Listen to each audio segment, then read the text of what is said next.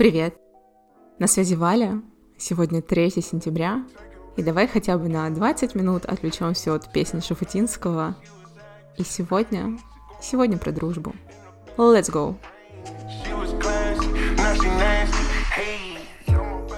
Стоит заметить, что в первом сезоне у меня уже был выпуск про дружбу два года назад, и я намеренно его не переслушивала и не хочу повторять какие-то тезисы из него. Наоборот, я хочу рассказать свои впечатления за последние пару лет, как менялась дружба с людьми, как я пересмотрела некоторые ценности дружбы, как остро встал вопрос одиночества и кое-что еще. В общем, начнем, наверное, с первой темы, куда же делись все друзья. Те, кто хорошо меня знает, помнят времена, что я никогда не проводила время одна. Люди, компании, друзья друзей, компании, компании, компаний. И все так продолжалось достаточно долго, пока не наступил коронавирус. Я оказалась в Волгограде, в абсолютно пустом городе, уехав из Петербурга, прекратив общаться с большинством моих друзей. И, наверное, сейчас я уже ни о чем не жалею. Кто-то вернулся в жизнь, кто-то, к сожалению, нет. Все живы, это не обсуждается, это была метафора. В целом, последние два года просто были странными. Какие-то люди отваливались по своей инициативе, с какими-то прекращала общение я, и я почувствовала, что для меня самое важное не иметь токсичного окружения. Самое интересное, что я сейчас не перекладываю ни в коем случае вину на людей, обвиняя их в токсичности. Абсолютно нет. Я понимаю, что, скорее всего, и для кого-то из них токсичной была я, что же это к лучшему, что больше мы не общаемся. Одно из последних таких расставаний случилось совсем недавно. Мне очень грустно было это переживать, но я понимала, что, наверное, это будет к лучшему для двоих друзей, уже бывших, чтобы не находить, я думаю, каких-то взаимных обвинений в том, почему все в дружбе идет не совсем гладко. Мне кажется, что дружба сама по себе как явление очень далека от, например, тех же самых партнерских отношений. В партнерских отношениях два человека растут вместе в одном направлении, у них есть определенная цель, они смотрят в будущее, корректируют эту цель и двигаются вместе. И наоборот, в дружбе люди смотрят в свои стороны, в свои цели и корректируют их в зависимости от своих желаний и потребностей, а хорошие друзья в этом только помогают, направляют, подсказывают, поддерживают, проходят какие-то веселые и грустные моменты вместе, никак не планируя совместное будущее дальше. В этом моменте мне очень хочется заострить внимание именно на том, что раньше я думала, что друзья это навсегда, друзья это на всю жизнь. Как мы начали в один год, так мы и закончим, когда нам будет 90. Только смерть разлучит нас. Боже, Валя, как же ты ошибалась? Дружба — это именно про взаимную поддержку, про корреляцию интересов, про свободное, спокойное общение, чтобы вам было хорошо и поговорить на умные темы, и посмеяться, и поплакать, погрустить, и просто посмотреть в потолок. Для меня сейчас дружба является именно таким примером. В любом случае, это настолько индивидуально и нет универсального рецепта, и то, каких людей я хотела бы видеть рядом, может значительно отличаться от того, каких людей хотите видеть вы. В общем, последний год был сложным. Потеря финансирования на старой работе, различные переезды, достаточно большой стресс на фоне всех мировых реалий. И в определенный момент мое окружение просто схлопнулось, как воздушный шарик. Кто-то честно сказал, Валь, будут деньги, будет веселье, приходи, пообщаемся, все будет хорошо. Кто-то отвалился постепенно с приходом весны и 24 февраля. Кто-то наоборот, я прекрасно понимаю, захотел абстрагироваться от всей ситуации, уехать, избавиться от старого круга контактов. И, возможно, здесь применима фраза «А были ли они тебе друзьями?» Да. На том периоде времени да. Что сейчас? Не хочу рассказывать. К сожалению, все это привело к большому чувству одиночества. Наверное, самый огромный приступ одиночества я испытывала в этом году в марте, оказавшись в Грузии, улетев в чужую страну с одним чемоданом вещей, оставив все абсолютно в России позади. Про это я расскажу как-нибудь отдельно в отдельном выпуске. Но именно оказавшись в Тбилиси, лежа в кровати, в один момент, когда я не могла абсолютно снять квартиру, я лежала и плакала на взрыв настолько сильно, что мне казалось, что я задохнусь. Это сжирающее чувство одиночества, когда ты даже не знаешь, у кого попросить помощи и кому позвонить.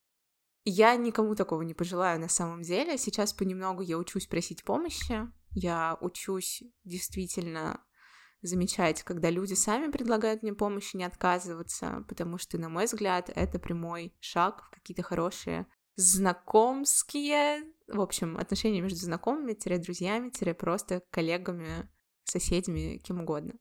Чувство одиночества, к сожалению, очень липкое и очень неприятное. Я очень много разговаривала и продолжаю разговаривать на этот счет со своим психологом.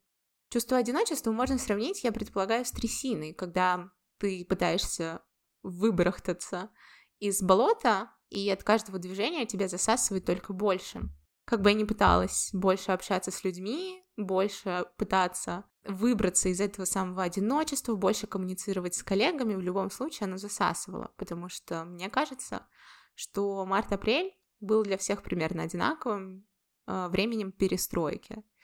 И это чувство одиночества в купе с моим неумением просить помощи и с моим желанием расправиться совсем самостоятельно, ведь я взрослая девочка, конечно, это привело к мысли о том, что заводить друзей в 26 очень сложно. Но вот есть уже сформировавшиеся люди, есть уже сформировавшиеся личности, есть уже те, кто чего-то добился, и вторгаться в их пространство и изучать людей заново, эта мысль меня правда страшит. Точно так же, как и мысль заводить отношения на примере, что вам нужно будет притираться, вам нужно будет жить вместе, понимать, кто куда бросает носки, а, кто встает раньше, кто позже, кто как спит и так далее. Вам нужно узнавать друг друга заново, что в дружеских, что в партнерских отношениях. И мне кажется, что за последний год произошло столько всего, что в один момент я просто села и такая, fuck it, насрать. Уже, уже вот хуже не будет. Валь, давай хотя бы попробуем. Этой весной я вернулась в Тиндер. Кто не знает. Скорее всего, многие, кстати. Раньше Тиндер был основным средством коммуникации и знакомства для меня. Когда я только переехала в Петербург, у меня были Тиндер-знакомства каждую неделю. Без какого-либо подтекста, без э, желания найти отношения. Нет. Для того, чтобы обрести новые знакомства, каких-то новых приятелей. С некоторыми людьми я общаюсь до сих пор. Ребята, вам привет! Например, человек, с которым у меня ассоциируется 3 сентября, живет в Москве, мы познакомились на Тиндере, и я считаю, что это абсолютно прекрасная дружба. Да и в целом, я не вижу в сайтах знакомств ничего ужасного, но произошедшее за последний год события, в том числе по работе, в том числе со здоровьем, и до сих пор, наверное, а, я могу назвать одного человека, который знает про ситуацию со здоровьем, и не более, а, все это как-то подкосило меня, и я закрылась в этой своей раковине и сидела в ней до тех пор, пока не оказалась в Тбилиси, лежа на этой кровати и рыдая так, что казалось, можно просто умереть. В тот момент я подумала, так, нужно что-то менять. Потребовалось еще несколько месяцев, чтобы сесть и сказать, fuck it, окей, хорошо. Я буду пытаться налаживать социальные связи. Под лежачий камень вода не течет. Нужно думать, куда смотреть, в какие стороны смотреть. Люди сами себя не найдут. Никто не придет, не постучит в дверь твоей квартиры и не скажет «О, простите, это здесь Валя живет, которая подкасты записывает? Хочу дружить». Так не работает. Поэтому, наверное, топ моих советов для того, чтобы заводить новые знакомства, это куда-то ходить, пить где-то кофе, не хватать стакан и бежать дальше на ходу, а просто останавливаться, пить кофе разговаривать с бариста, потому что никогда не знаешь, куда тебя приведет простой разговор с бариста. Когда-нибудь я перестану на эту тему шутить, ну да ладно. Разговаривать с бариста, ходить в пятницу в бары, точно так же просто заводить непринужденные беседы. Если вдруг вы понимаете, что для баров и кофеин, к сожалению, вы пока что не готовы морально, пойти на спорт, на танцы, например, один мой хороший знакомый ходил на бачату, и я предполагаю, что там действительно можно с кем-то познакомиться. Особенно парни, берите на заметку. На танцах всегда дефицит партнеров, так что вы будете там абсолютно востребованным партнером. Ну да ладно. Танцы, бокс, какой-нибудь спорт, все что угодно, все, что вытащит вас из дома.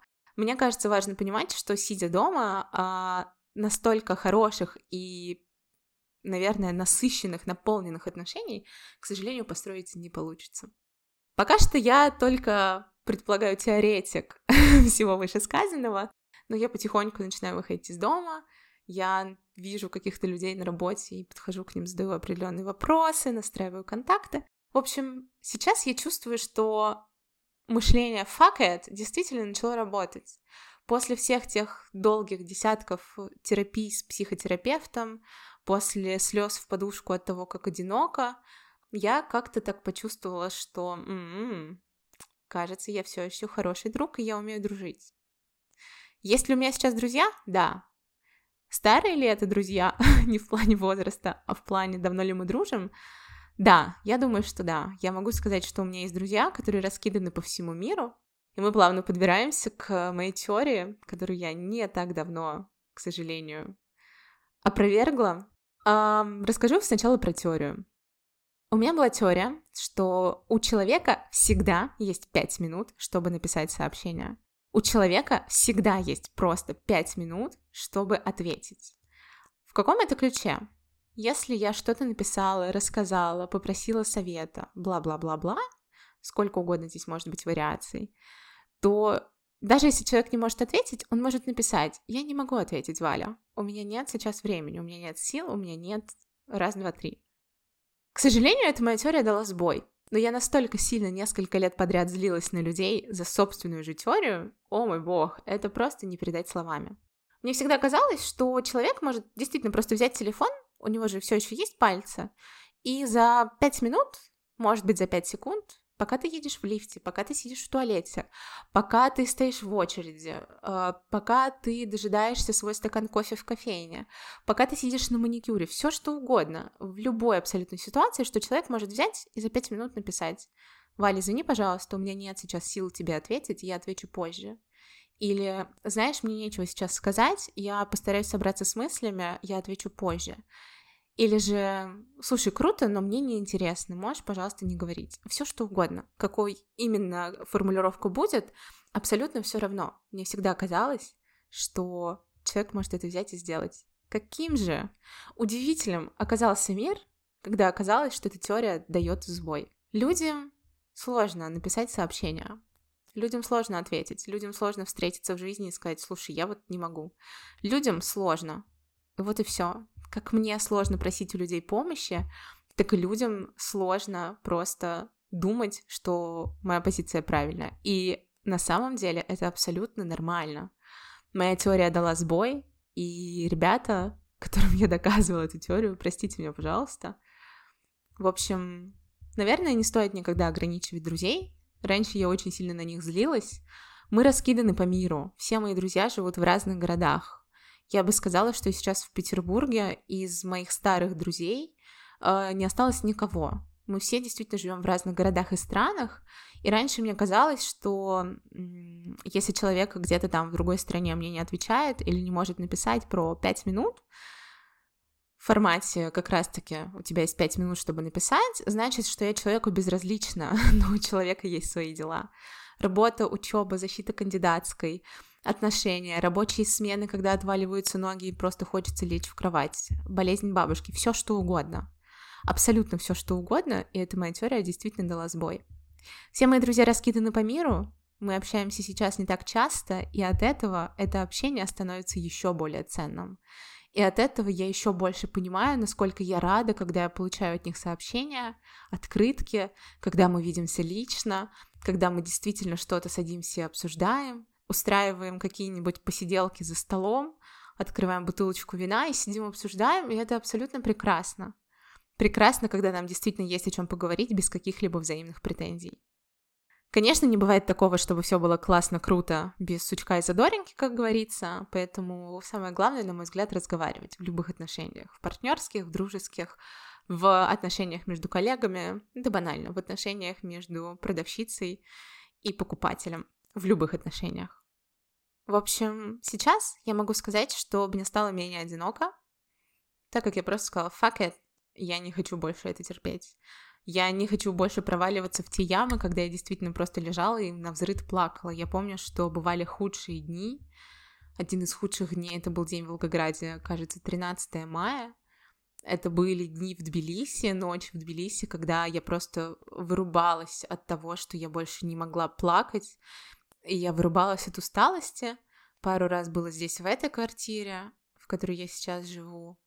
И самое забавное, сложно ли заводить людей в 26? Перед этим я дала, наверное, теоретическую историю, где найти себе друзей. Я думаю, что несложно. Well, если вы похожи, если вы примерно крутитесь в одной сфере, у вас есть общий юмор и желание узнавать друг друга, пожалуйста, наверное, узнавать друзей несложно.